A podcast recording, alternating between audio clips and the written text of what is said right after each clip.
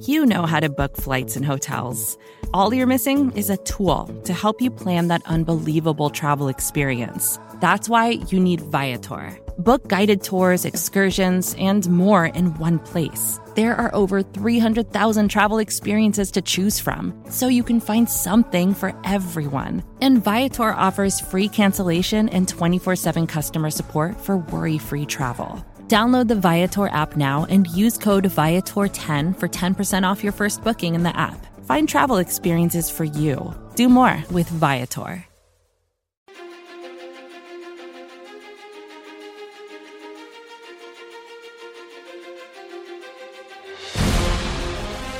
Back in here with another edition of the Arrowhead Pride interview series. Pete Sweeney, the editor in chief of arrowheadpride.com. And it's a pleasure to be joined by senior NFL reporter of Yahoo Sports. And I would consider you a friend of mine, Charles Charles Robinson. Oh. Thank you. Thank you for joining us, Charles.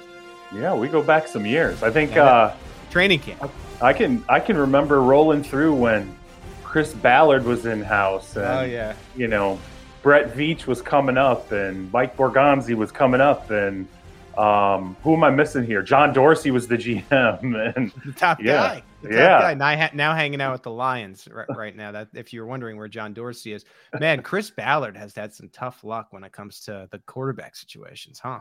Yeah, yeah. It's uh, it's you know that's a little bit of the risk that you take. You bring in Carson Wentz, and um, I think in particular when you look at look back at what went wrong in Philadelphia. If there was anything that really truly undermined, I think where he was going, it was just his inability to stay healthy and right maybe keep himself out of situations that caused that lack of health. And now he's not only is he dealing with you know Carson being banged up, but that offensive line. Uh, it was the success of the Indianapolis Colts was always going to be predicated on that unit getting back to where it was a couple years ago when they were dominant and it's really right. just gone sideways ever since.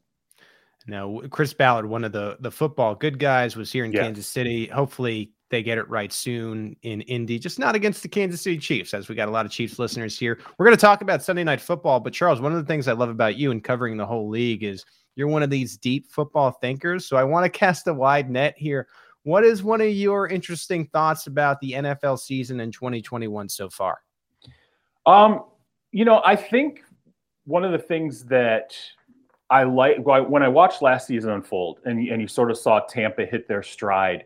Yeah. Um, what I'm realizing now is the the league is saturated really with quarterback talent. Now it doesn't mean that all all the quarterbacks are putting up great numbers. It doesn't mean they're all playing at elite level, but there's a lot of talent. Even even maybe some of the mid-level quarterbacks have really good arm talent. And you see, you know, offenses as we sort of seen the spread systems kind of come in, we've seen um, the difficulty that defenses have had adjusting. But then you go back and you look at not only the health that the Tampa Bay Buccaneers had down the stretch, right. but the way their defensive front played um, when they just caught a heater and really obviously, you know, took it all the way into the Super Bowl against the Chiefs. A lot of that was predicated on their ability to get pressure up front, not only be healthy, but get pressure up front. And I think um, when I look at the Los Angeles Chargers right now, when I look at um, the Cleveland Browns right now. Um, you you are seeing some dominant defensive fronts where if these teams can can stay healthy, I really truly believe that what we're going to see is is the definition of physical defensive fronts overcoming or having to overcome great offensive teams down the stretch and in the playoffs and that's how you're going to have to win championships now either you're going to have to you know, do the the Paul Westhead offense where you just outscore teams and and are fast breaking it constantly, and you can just simply outscore teams, or you're going to have to have a healthy and dominant defensive front that I think can can resolve some of those issues. I think you're seeing some of that in Kansas City as teams are are playing the Chiefs a bit deeper and are not really allowing them to go fast break as much. It's turning yeah. them to to be more methodical. Again, we're going to get into the game right after this question. I just I, it kind of frames up for the game well. What does the top of the AFC look like for you, in your opinion, right now? Oh man, that's a good question. I, you know, I, I feel like it's it's wide open in the sense that I know what the Chiefs are. The Chiefs are a good team that, on balance, once we get through 17 games, I think a lot of the teams that we expected to be there in the preseason, like the Chiefs, are going to be there at the end. That when you talk about the AFC elites, I think what's interesting though is uh, particularly when you look at, at, at the AFC West, what Brandon Staley has been able to do with the Chargers and the mm. mentality that he's been able to bring. And now I know a lot of people have seen the clip now, but I kind of thought it was sort of the defining clip that explains why Brandon Staley has been really you, you see a lot of people gravitate him toward him even when he was an assistant under Vic Fangio in Chicago obviously when when he moved on to Denver and then with the Los Angeles Rams when he talked about why the importance, and this is a defensive coach, a defensive, right. a defensive predicated coach talking about the running game and the commitment to, for lack of a better term, and I'll use the term here, violence, the commitment to hitting, the commitment to forcing the defense when you're playing offense um, to know you're going to have to hit X number of snaps every single game. We're not just going to throw it. And, and I thought it was smart and bright of him to say, hey, look, when you throw the football, it doesn't mean that the defense is going to be forced to hit in that particular play. There, you know, you're you're giving them the opportunity to, to not have to experience that physical toll. He said, but if you run it, whether you're successful or not, the defense has to commit to being violent on that given play. Mm. They have to commit to taking some punishment. I'll tell you right now, when I looked at the Chargers historically before this season, there was a lot of, you know, it was talent there. We were always kind of like, man, the Chargers, this even last year, we're like, is this the year where they kind of put it all together? Yeah. Um, I feel like we've been they, doing that for quite a few years. It, yeah. It, it does finally feel different though this time. Yeah. It does. Yeah. And that that I thought when I when I asked myself, like, why do I feel different about the Chargers? And I definitely, you know, even early on when you saw some success, I was slow to come around on them, like, okay, we'll see. You know, I've been on this train before and it's been disappointment. But now you've sort of seen them play a number of high scoring teams and really play a very physical game. Um, and and kind of keep high scoring teams as in check as you can. And I think that to me is why this feels different. You know, like you said, it just their mentality and the way he talks about um, being a more physical, commanding, kind of dominating football team matters. Yeah, part of I, of I think what teams are doing well against the Chiefs and, the wins right now is just getting them to run a few more plays than as we talked about the the fast break offense. And you really saw the Chargers take advantage of that in being able to force the four turnovers, which wound up being the difference between the Chiefs and Chargers in that game. But here we fast forward to Sunday night football, 7:20 p.m. We know the whole NBC 41 KSHB in Kansas City surround that's going to go into this game. Heading into this Bills matchup, what intrigues you the most about the Kansas City Chiefs?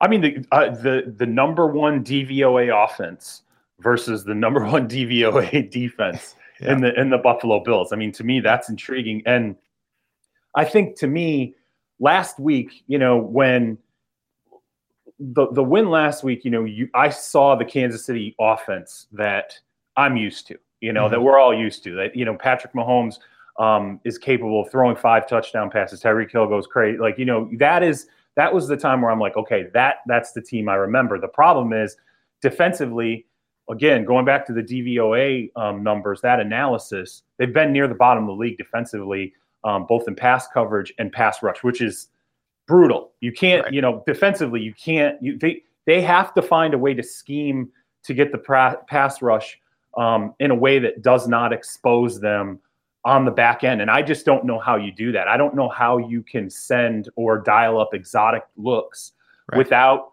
putting your corners on an island or um, having to operate with one single high safety or you know there's there's just only so many things you can do when both the very front end of your defense and the back end are not operating in unison and you're having miscommunication which i thought you know Tyrann Mathieu said recently he was talking about you know just the miscommunication that's going on on defense I'm I'm hoping in my mind when I look at the Chiefs because I want them to play at the highest level they can on both sides of the ball. It is a miscommunication issue on defense right. where it's just these guys just aren't on the same page right now.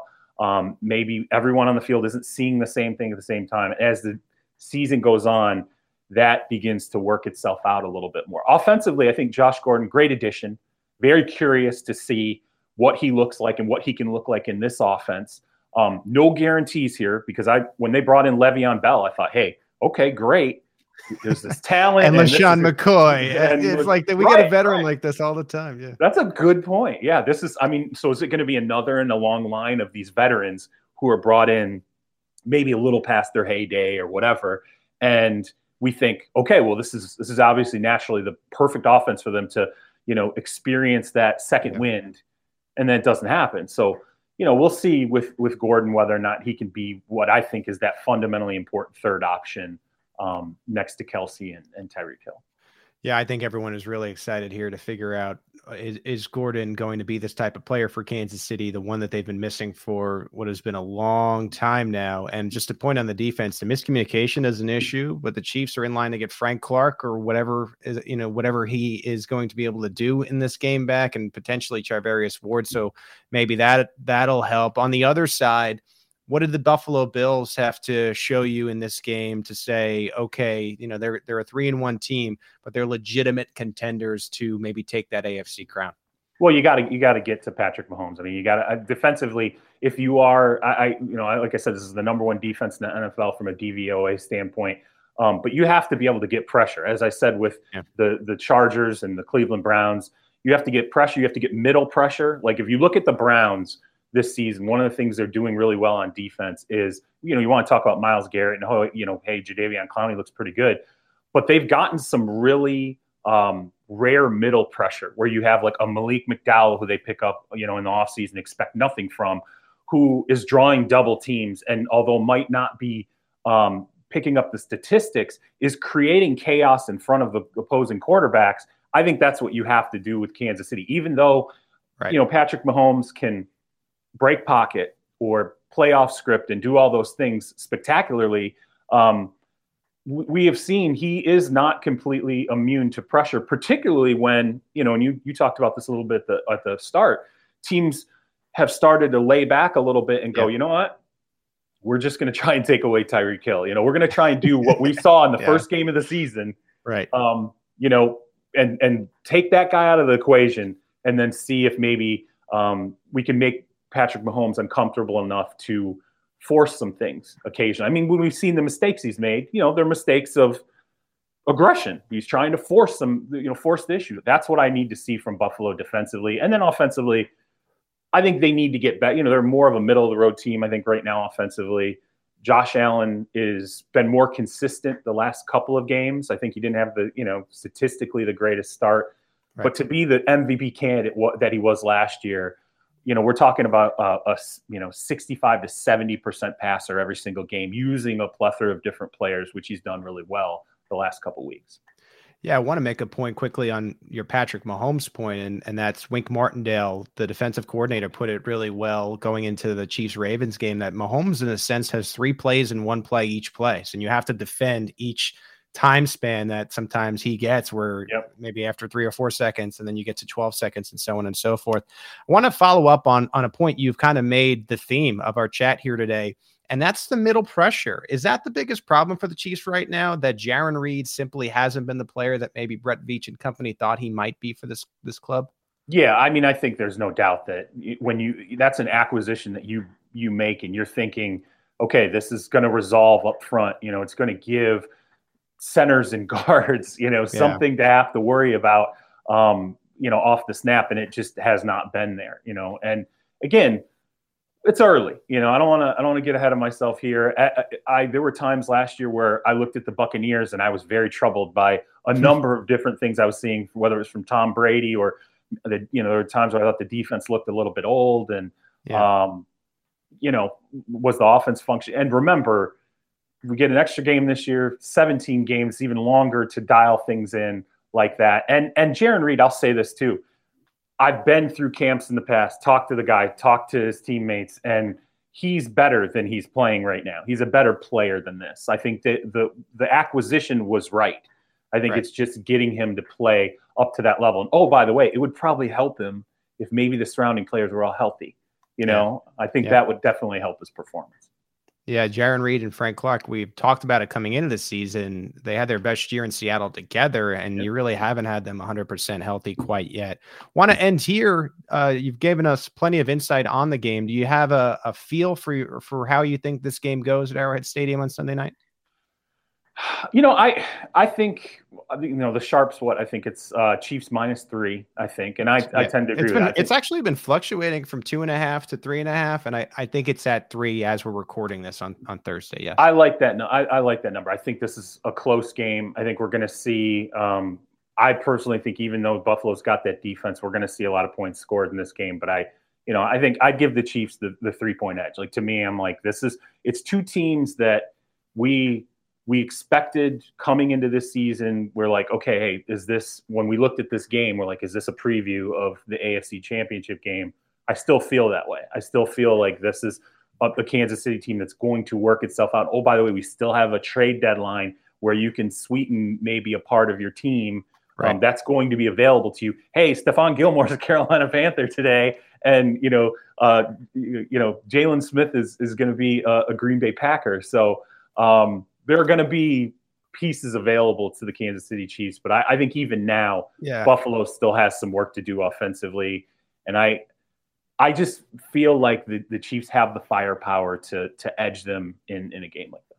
How fun, by the way, and I, I said we were going to end, but I got to ask you about this. How fun is the fact that the NFL trade deadline is getting a little bit of the NBA trade deadline feel to it now, and you're going to have some shakeups and, and draft picks exchange and so on and so forth. Greatest thing that I think's happened in the last like seven, eight years to the league. Yeah. I mean, just in terms of like in season, we, we you know how it is. We'd always enter the season feeling like what you got's what you got. It's locked in. Like it's not really going to get any better unless you know, hey, you go get a street free agent and and he miraculously surprises you and and becomes, you know, somewhat of a contributing player. No, now you there there are teams that sit there and go, hey, we're not going to extend this guy. And and so for us, he's only got, you know, seven, eight games left or nine yep. games left, whatever it is at the deadline at that point.